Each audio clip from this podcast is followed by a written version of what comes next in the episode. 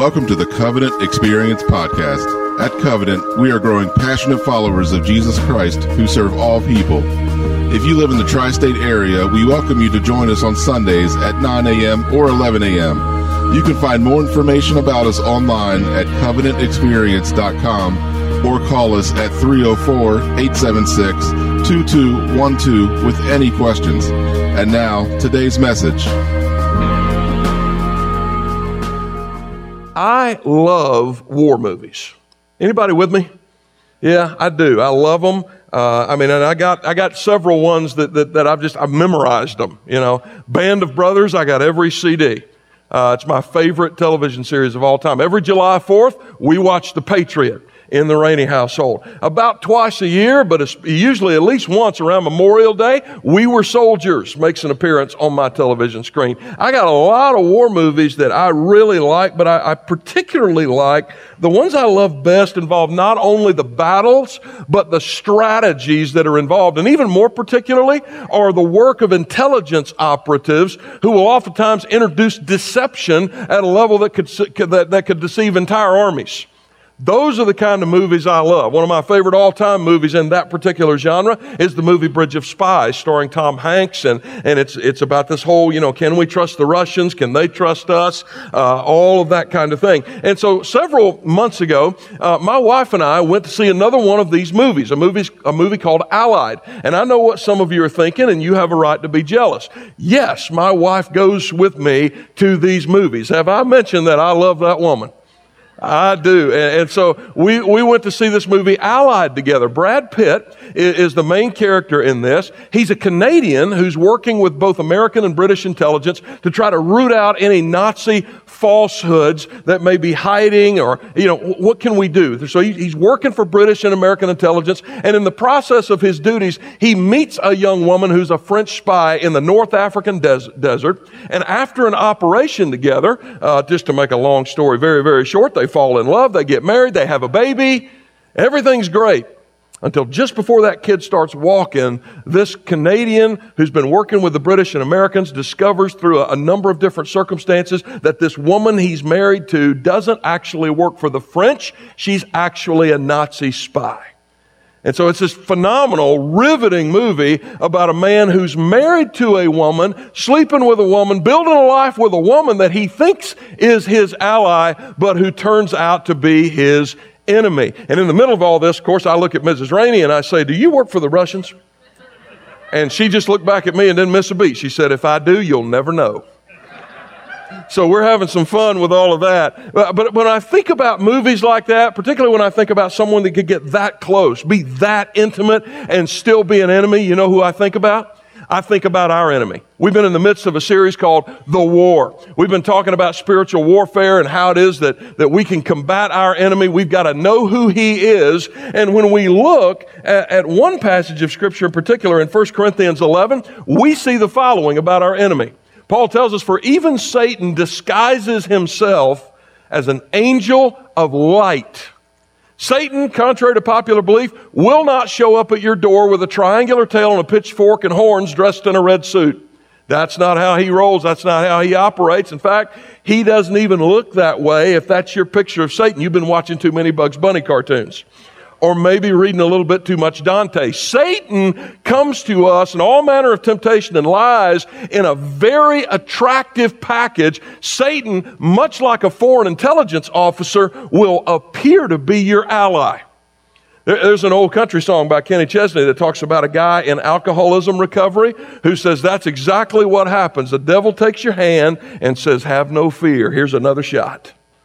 Right? That, that's what we're talking about. He's, he's not blatantly presenting himself as evil. He presents himself as an angel of light, all the while pushing us toward our own destruction. Some of you may know what the word gaslighting is, particularly if you've been in counseling situations and maybe you've been the, the subject of or the victim of abuse of any kind. You know that gaslighting is a, a form of mental or psychological manipulation. Most often it happens again in an abusive relationship. And abusers have several things that they will do in order to keep control in that relationship. One of the things they will do is they will minimize the wrong that they have done. I don't know why you're making such a big deal about it this. All I did was they'll minimize. Another thing they'll do is they'll blame shift. All right, abusers are very popular. Uh, very well known for looking at the abused and saying, Why are you making me do this? That's another practice of an abuser. Still another is redirection. This is when you invalidate your victim's feelings by pointing to something else as more important. In the wider world of politics, this is called whataboutism. Well, I know what I did was bad, but look at what he did. Look at what you did. And then that oftentimes ties itself back into redirection. Why do you make me do this? And then, of course, a big part of what it means to gaslight is secrecy keeping obvious behaviors behind closed doors. And what happens through all of these, frankly, very wicked manipulative processes is the abuser creates an alternative reality. That's what gaslighting is. The abuser creates an alternative reality in which the abused is trapped, and sometimes they will live in that way for years. In many domestic abuse situations that I've dealt with as a pastor, gaslighting was initially the cause. And I got to tell you, to be honest with you, I didn't understand this fully until just a few years ago. It used to absolutely knock me cuckoo. I could not figure out for the life of me why a woman would sit in front of her pastor when I could see the bruises on her body and say to me, it must have been my fault. I did not get that at all until I discovered what gaslighting was. I mean, until I discovered that, I mean, I like, the only solution I could think of is to go find a bunch of male deacons and let's go find this dude and take care of business. You know what I mean? But once I discovered this, wait a minute, what abusers actually do is a lot more subtle and a lot more damning, then I started to understand. And then I thought, these are people who pattern their entire lives and all their practice after their enemy, Satan. All of this is satanic at core. And the scriptures tell us that at the cross and the resurrection, Satan was stripped of every authority over us, but there's still one skill he has that he uses masterfully, and it's deception. He will tell you, for example, during temptation, this is no big deal. I don't know why you're so worried about this. Just go on and do it. And interestingly enough, the minute you do it, he switches gears and he says, now, what's God going to do with you now? God doesn't love you. God would never take you back. He will tell you when you are at fault, you know, it's something else or someone else that made you do this. Other lies Satan tells us to trap us in his own alternative reality may look something like this. There's no such thing as absolute truth. I don't know why you're appealing to that. God wants you happy. You need to do whatever makes you happy. You are the exception to the rule you should be treated differently. I know the Bible says this. This comes out a lot of times when I hear people go, Well, Pastor, I know what the Bible says, but you know, you don't really know my story. And my answer is usually, You know what? I'm anxious to hear your story, but let's not violate the Word of God while you tell me your story. Okay? Let's not use your story as an excuse to continue living in disobedience. And then sometimes he switches tactics and he will control you with lies like this God hates you. God is unapproachable. Why would you even think that he would hear your prayers? And I've seen more particularly when someone is suffering from addiction or assault, or they've been a victim of trauma, or they're struggling with mental illness. And in those four cases in particular, I have heard Satan's lies breathe through those people themselves. You are all alone and nobody cares. These are the webs of lies that our enemy traps us in, and if allowed, that sucker will live rent free in your head and he will just keep spinning those yarns until you are so entrapped that you will think there is no way out. And so, to fight against those schemes, the Lord has given us a piece of armor. For the last several weeks, we've been in a series called The War, and we've been talking about what does it look like to wear the belt of truth? Am I the same person in private that I am in public? What's it look like to, to don the breastplate of righteousness for me to understand what God's will is and to obey His every command, regardless of what it may look like? The cost is that I would make righteous choices, and in doing so, I would be protected from the schemes of the enemy. What does it look like to wear the shoes of the gospel of peace, those old hobnail boots that the Roman soldiers would wear that would keep them standing on solid ground, even if it undulated, that would help them to stand against the enemy. And what does that look like for us? To wear the gospel, to stand in its confidence and also to spread its truth. And then the shield of faith. What's it look like when the enemy aims all of his flaming darts at me? He, he lights fire onto the end of it. That fire grows bigger. By the time it comes down on me, it looks like the sky's on fire and descending upon me. What does it look like for me to have a faith that is so impenetrable that I can throw it out in front of those fiery darts and not only prevent them from harming me, but continue to move forward in faith? Well, today we get another piece of armor. In verse 17 of Ephesians chapter 6, we are told this take the helmet of salvation. Now, in the context of, of Paul's letter to Ephesus, this is a, a military head covering for protection. It looked something like this, right? Except it had a head to go with it. But isn't that cool? Isn't that great? Anybody remember Tim Conway's character Dorf? There you go. Meet Dorfus, the Roman soldier.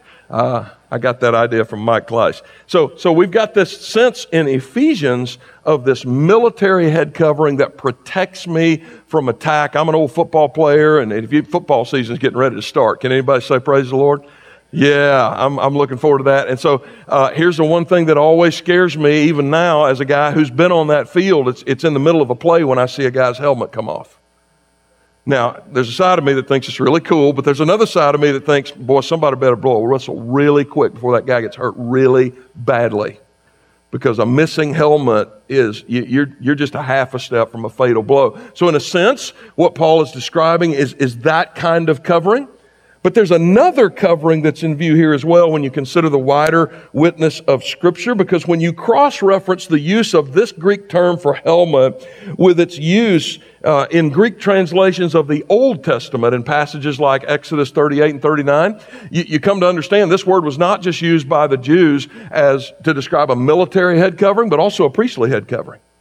And that's appropriate, I think, given the fact that this helmet is the metaphor that Paul uses for the term salvation. So, this part of the panoply of armor is a covering of assurance by the Lord. When Satan's lies entice me into that alternate but damnable reality, whatever it is, okay? And like I said, 99% of the counseling that I have done that's exactly what's going on. There's sin, and someone has been convinced by Satan that there's an alternate reality that they can live in.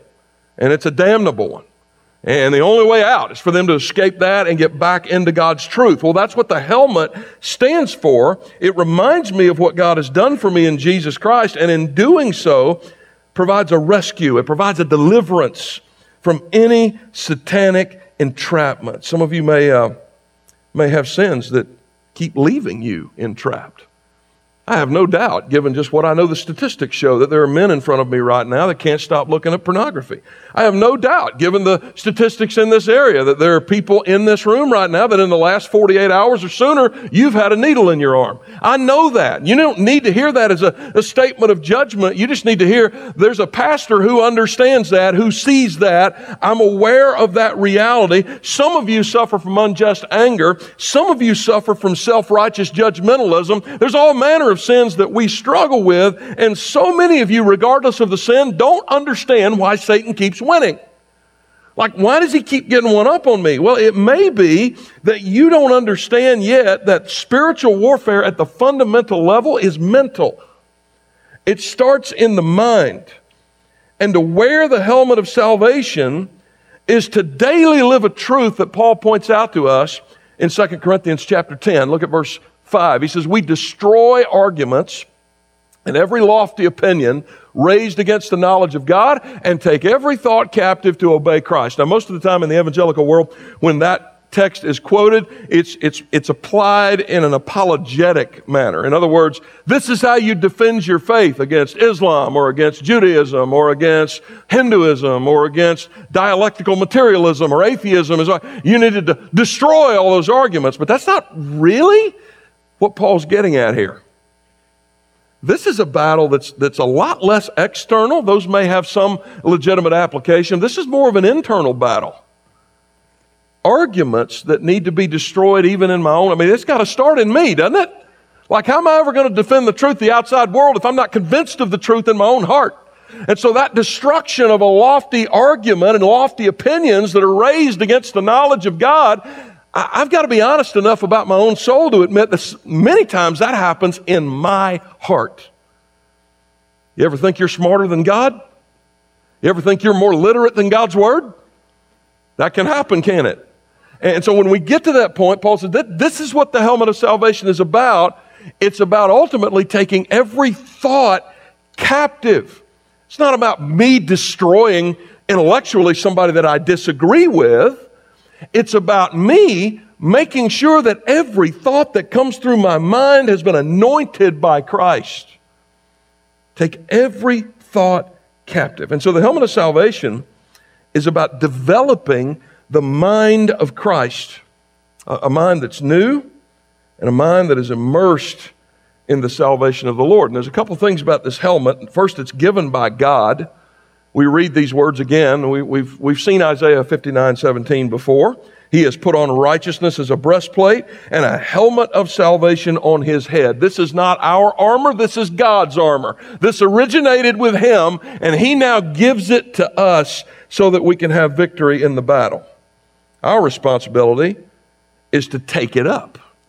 The second thing we see about this helmet is that it's the beginning of the battle, just like the belt of truth, like the breastplate of righteousness, like any other piece of the armor that we're going to be looking at through the rest of this summer series. You can't go out onto the battlefield without it. You're like a football player going out in the middle. You're like an offensive lineman getting down in a three point stance with no helmet on. You can't engage in spiritual battle unless you are mentally ready for that battle. You have to take up that helmet, Paul says, daily. Let me show you four ways that that happens knowing who you were, knowing who you are, knowing what God has done, and knowing what you must do. Four very simple things. Let's start with the first one knowing who you were. There's a reason that Paul gives this command to receive the helmet of salvation. It's because we don't automatically have it. You know, automatic. Oftentimes in the church, I'll hear someone say, "Well, I've always been a Christian." Now, most of the time, what that means, what's said is not actually what's meant. What what's actually meant in a moment like that is, you know, Pastor, I've just, I, I was blessed to grow up in a Christian home. I've had a, always had a strong church family around me. I've never known a time when I wasn't surrounded by people who love Jesus. I've never known a time when people didn't push me toward Jesus. Uh, I don't, and many times it means this. Of course, I put all of my faith in the death and the resurrection of Jesus. Pastor, I don't, I don't, if you're asking me to remember a date and a time, I really don't have that. But what I do have is complete assurance in the death of Christ for my sin and his resurrection that guarantees me life. I would say to you, bless you, brother or sister. That's amazing.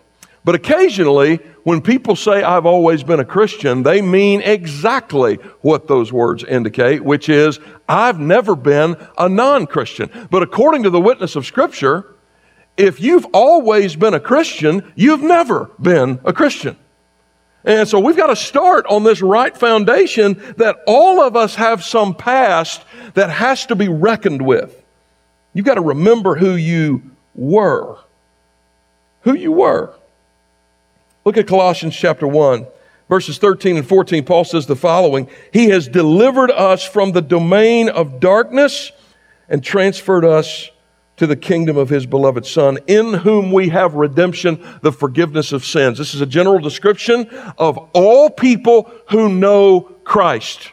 They were once alienated from him. They were once in the domain of darkness, and they have been translated through the redemption that is in his blood, the forgiveness of sins.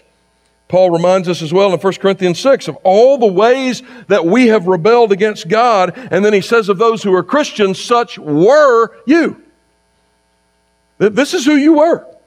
This is the thing about God. It's, it's one thing to wallow in your past. That's not what we're getting at here. It's, a, it's quite another thing to be honest about your past. And the Lord, through His Word, because He loves us, doesn't hesitate to tell us the truth about ourselves. Because He understands that, that that's part of the journey, is having a, a healthy understanding of what it once meant to be without God. Now, that, how, how many, does that seem counterintuitive to you? it's okay to admit that sometimes that seems counterintuitive. I think about uh, my wife, Amy, and, and we've been married. That woman, you know, she's put up with me for 25 years now. Yeah. I'm waiting on you. Yeah, there you go. I'm waiting on that. She's got that and a trip to South Florida coming. So, um, now when I met her, she was already a follower of Jesus. So I've never personally experienced life with her before she was a follower of Jesus. So even as I speak these words to you, it seems very counterintuitive if I'm going to make that application to Mrs. Rainey. Because I've never known that. But actually, what the scriptures tell me is that that's exactly who she was. And it's exactly who I was at one point enemy of God, alienated from the promise, cut off. If you think you've always been a Christian, this is where you still are I'm not saying you that to judge you. I'm saying that because I love you and because of the word of the Lord would commend for you to recognize where you are and come to Jesus today. Today. Because some bad things are going to happen if you keep living under that delusion. Let's forget about hell for a moment, although that too is a very real possibility for you. You're going to, what you're doing is you're walking in a web of lies that Satan has designed for you. You've allowed your enemy to gaslight you into thinking that about yourself or about someone else. And that's dangerous.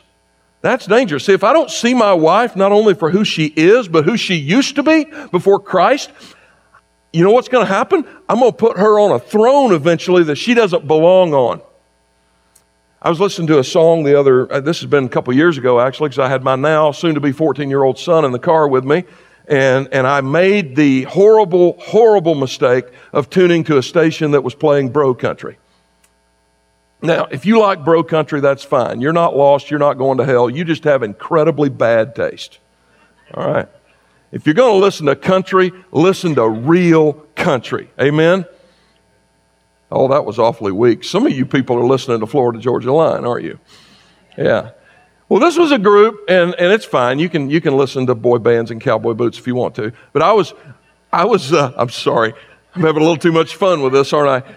I was listening, and this song came on, Praising a Woman, H O L Y. Now, that was an acrostic that sounded like, you know, it had some other meaning to it, but during the chorus, he was actually saying to his beloved, You are holy, holy, holy, holy. There was this crescendo, it kept getting louder.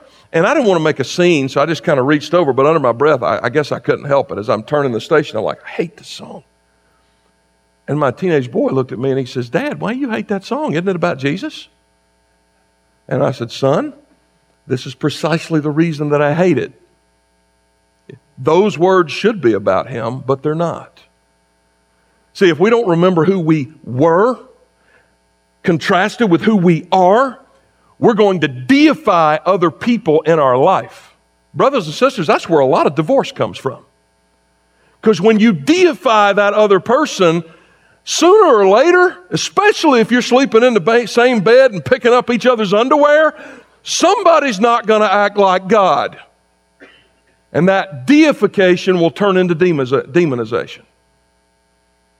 All that, all that comes from putting your, your other the other spouse on a throne they don't belong on. Amy Rainey is a beloved woman of God. I am thankful for the blessing of being with her for a quarter century, but she is not, and yeah, she's nodding right now. Don't worry about it. She is not worthy of that level of praise. And neither is her husband. You want to know how we lasted for 25 years? Recognizing that.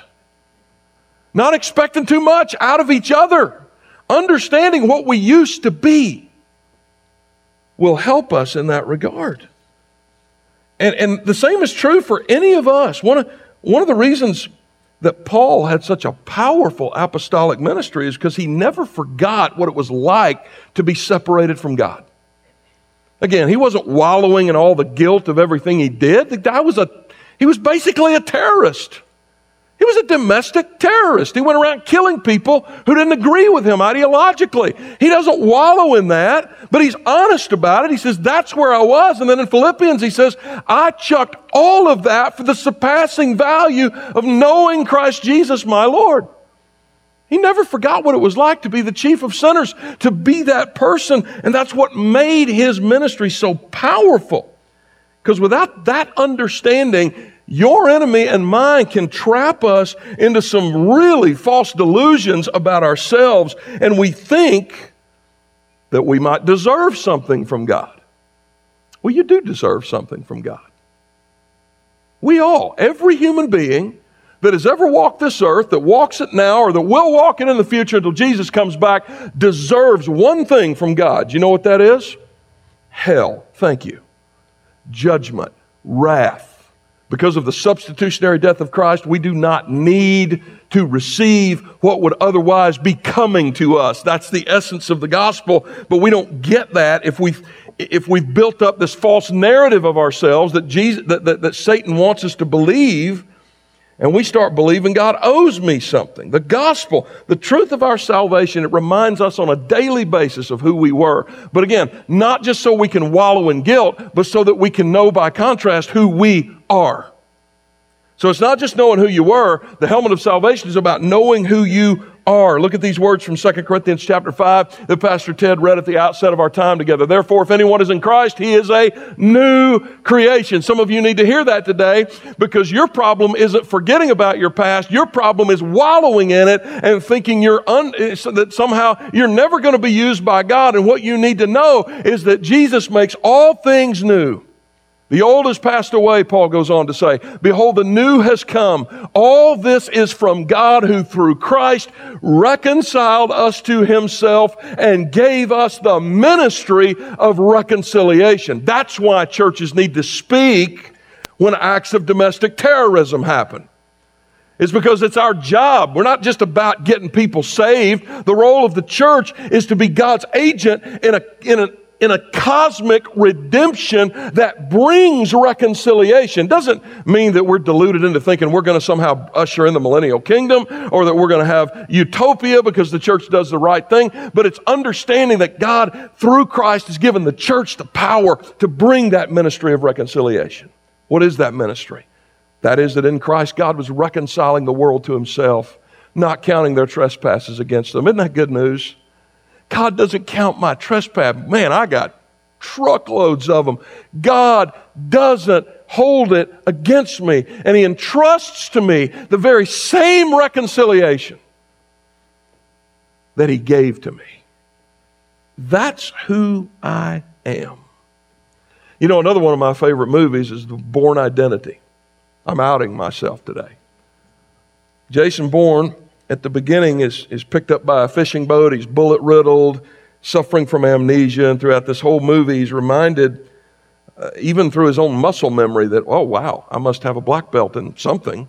Right? I mean, he's got this, these little glimpses of who he is, but he never really knows who he is. And every time I watch that film and I think of that plot, I go, that, that's a lot of Christians. Their muscle memory gives them occasional victory every once in a while, but they don't really know, they don't really know who they are. And, and if you're a follower of Jesus, the one thing Satan wants to keep you from doing is looking in the mirror and seeing that reality. Because that, that will usher you right out of that gaslighted narrative that he's got some of you trapped in. If you've turned from your sins, you've had them absorbed, in the substitutionary death of Christ, you're empowered by his resurrection to new life. This passage says, This is who you are a new creation, created in God's image, a co heir with Jesus Christ, and an overwhelming conqueror through him who loves you. I get the sense some of you need to hear that today. You need to be reminded of who you are because you have been put down, or perhaps you've even put yourself down. Maybe you even, you, some of you grew up in a dysfunctional home. and all that abuse that you endured or abuse that you witnessed has led you to believe Satan's gaslighted story that God doesn't care. You need to know in Christ you are loved and you are loved unconditionally. Some of you may have a horrible past that Satan continues to keep haunting you with and, and telling you that, that you're no good. We've been talking a lot about the vision for covenant around here. We've been talking about seven years, at least two church plants, at least two satellite campuses. What part and parcel of that is to begin this fall training teachers and preachers because we need more than one. Amen? We do. We need as many people sounding that trumpet as possible. We need as many people expounding on the Word of God as possible. We need as many men and women equipping the saints for the work of service as possible. But you know what? I'm almost convinced that in the midst of sharing that vision, some of you just automatically canceled yourselves out. You said, I'll never, ever be able to do it. I'm either not smart enough I'm either not, uh, not good enough. Pastor, you don't know what's in my past. Stop living in Satan's gaslighted story. Stop it. Just, just stop it. You, you know what? You have any idea what your pastor's guilty of? Right after I turned 18, I was invited to, to a church to share a story with some younger men. And they said, because our, our football team had just won the state championship in South Carolina. And so they said, Would you come in? Because that's, you remember what I talked about the other week? We love success stories, right? Let's let a state champion walk in the room and let all the little boys go, Oh, and then let him talk about Jesus, and then that'll fix everything. And oh, yeah, by the way, Joel, would you wear your ring? It won't fit me anymore because I got fat, but I still got a ring. And so I walked into that room with that ring. I talked about what life was like on the gridiron. I challenged those kids not just in the sports arena as well as in life. And then I punctuated it with, no matter what happens, kids, you make sure you're following Jesus. And then I flew to Miami and got on a cruise ship and got drunk. You didn't know that about your pastor, did you? Yeah, and you worried about your past? This was 30 years ago, by the way, okay? Not, not last week, 30 years ago. It's been a while. There is repentance. There's a process of restoration. There's, I'm not saying if you're trapped in something now that you can preach tomorrow. That's not what I'm suggesting. But here's what I am saying. Some of you have been trapped by a lie that you're of no use to God because of your past. Well, if that's the case, all of us are useless. And that's not what the Bible tells us. The Bible tells us that if we are in Christ, we are a new creation, that in Christ we are loved, that in Christ we are forgiven and changed. I got a good friend of mine named Brian Warth. He pastors out in California in the Long Beach area, uh, a church called Chapel of Change. This is his picture with his wife Laura. There, that's actually a, a vow renewal ceremony because it's just within the last year or so. Looks like a pretty good upstanding kid, doesn't he?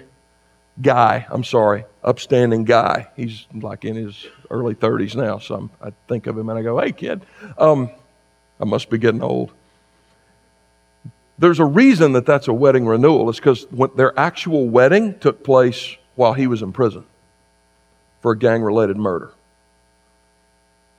Before he came to know the Lord.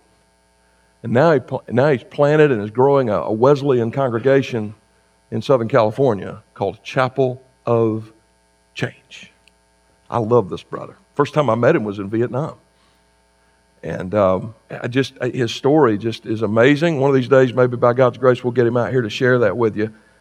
But but in order for that to happen, he had to come out of that gaslit story, that narrative that, that Satan had convinced him of.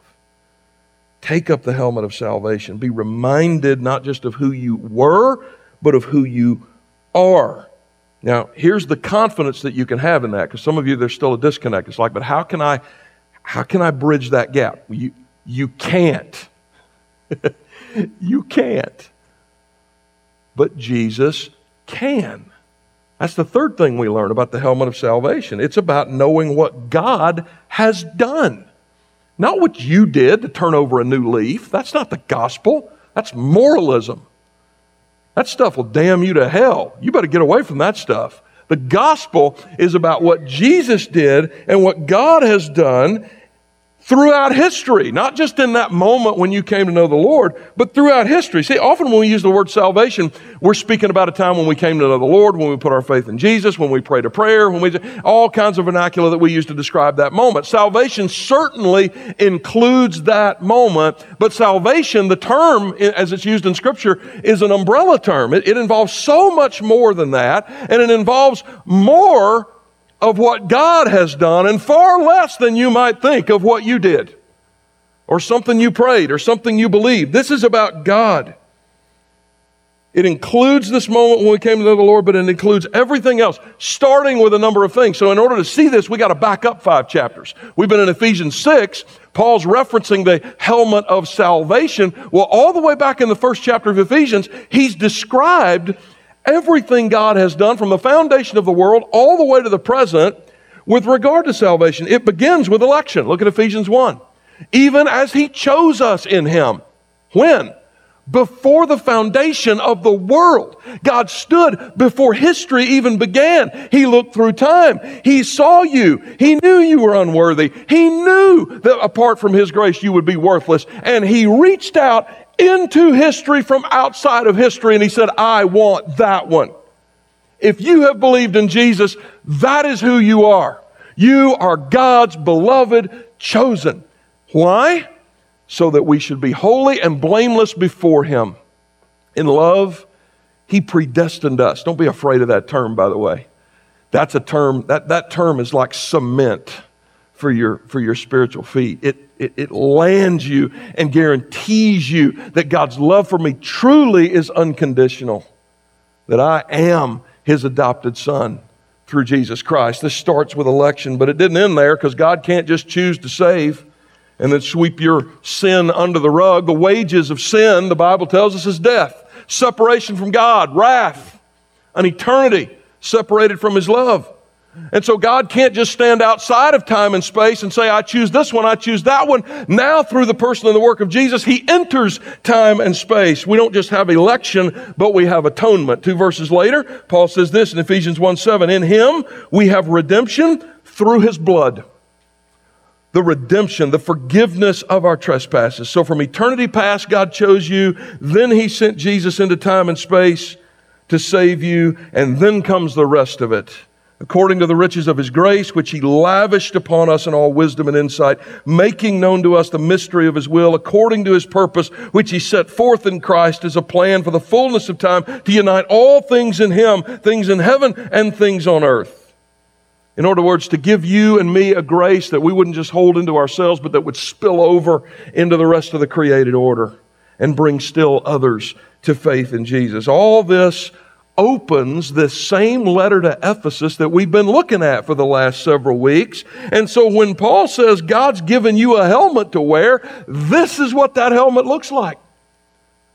Be absolutely assured that when Satan tempts you or tries to, to bring you to despair by presenting some other reality, when he's gaslighting you into a way of thinking that can damage you, God has given you genuine reality. Know who you were, know who you are, know what God has done to bring you to be who you are.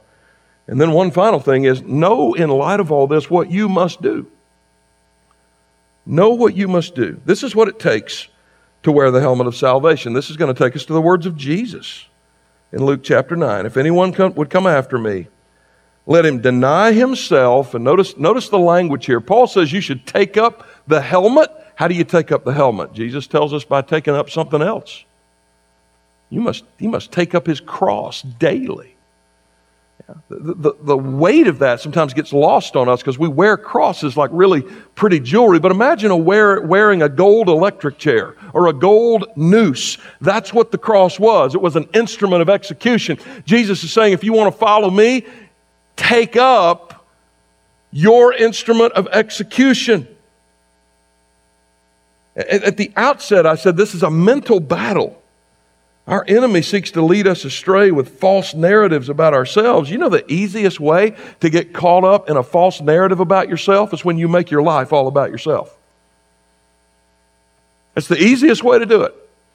When your first thoughts are of yourself rather than other people, a false narrative is coming. And Satan is more than happy to accommodate you in building that gaslit narrative. He can do that for you. This is why Jesus said, you, the answer, the entrance into the kingdom, the, the, the way you put this helmet on is you deny yourself. Don't build your life around self interest and self fulfillment and self glorification. If you do, you will never truly follow Jesus. You just won't. Lay down your wants and your desires, and you put your trust in Him, and you do it daily. Obey His commands and walk in His footsteps because the enemy will lie to you, and you and I, we will lie to ourselves. Put on the helmet provided by a God who will never lie to you. Deny yourself so that you can always walk in the truth. Otherwise, you'll just you'll just believe your own lies. You know, some of the most some of the most encouraging moments in my ministry actually don't happen up here. They happen in my office or at a restaurant or somewhere when I'm talking with somebody and all of a sudden the Lord, not me, somehow or another he uses a dumb redneck, and the Lord sets somebody free from a gaslit narrative in which they have been living for years, sometimes decades. And they realize it and they are set free. And to watch them come out from under that delusion is just one of the great rewards of being a pastor. To watch somebody who's labored with all kinds of unnecessary guilt, who can finally say, This was not my fault. To watch someone who wallows in their past see what the death and the resurrection of Jesus means for their present and just watch their eyes open like a switch flips inside their head. But you know, conversely, some of the most depressing things about being a pastor are watching people come in and talk and leave and willfully remain deluded because they like Satan's story better. This is just better. This is what keeps you trapped in it. And you keep justifying yourself. You keep looking for fulfillment in a relationship, in a job, in your status, but you never find it Look at this quote from C.S. Lewis that will just remind us of this really simple fact. If we, if we find ourselves with a desire that nothing in this world can satisfy, the most probable explanation is that we were made for another world. We need to look at the one who has promised us that other world to get us there. This morning, God is calling all of us to put on the helmet of salvation, to change our way of thinking, to stop believing the lies of the enemy and to wake up to the truth. And for some of you, I am absolutely convinced you don't even know Jesus yet. And so putting on that helmet for you this morning involves recognizing your current status that you are cut off from God, separated from Him as a result of your sins, wholly responsible for, before Him, headed at this moment to an eternity separated from Him, but that that doesn't need to be so.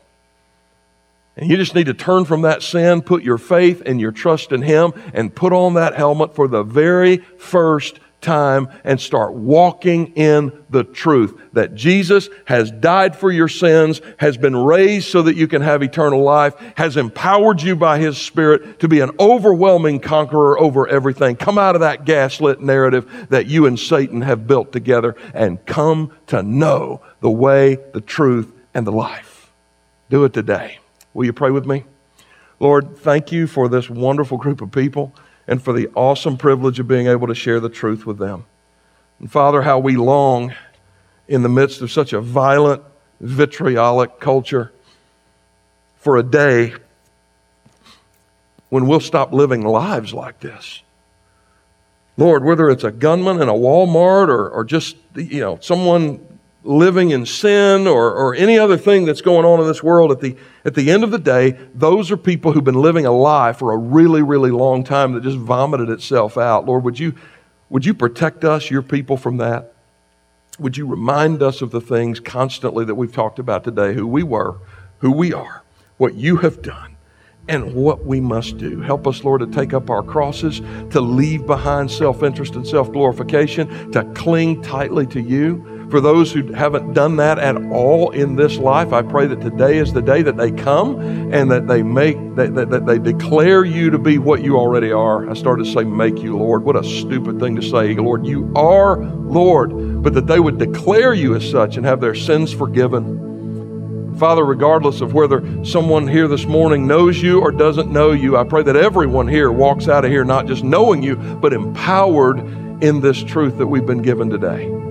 The Father, the, the mental games that we have sometimes even willfully allowed Satan to play, because some of them, frankly, are just very attractive, that we would lay them down, begin to walk in the truth of who you are and what you have done for us. I make this prayer in Jesus' name. Amen.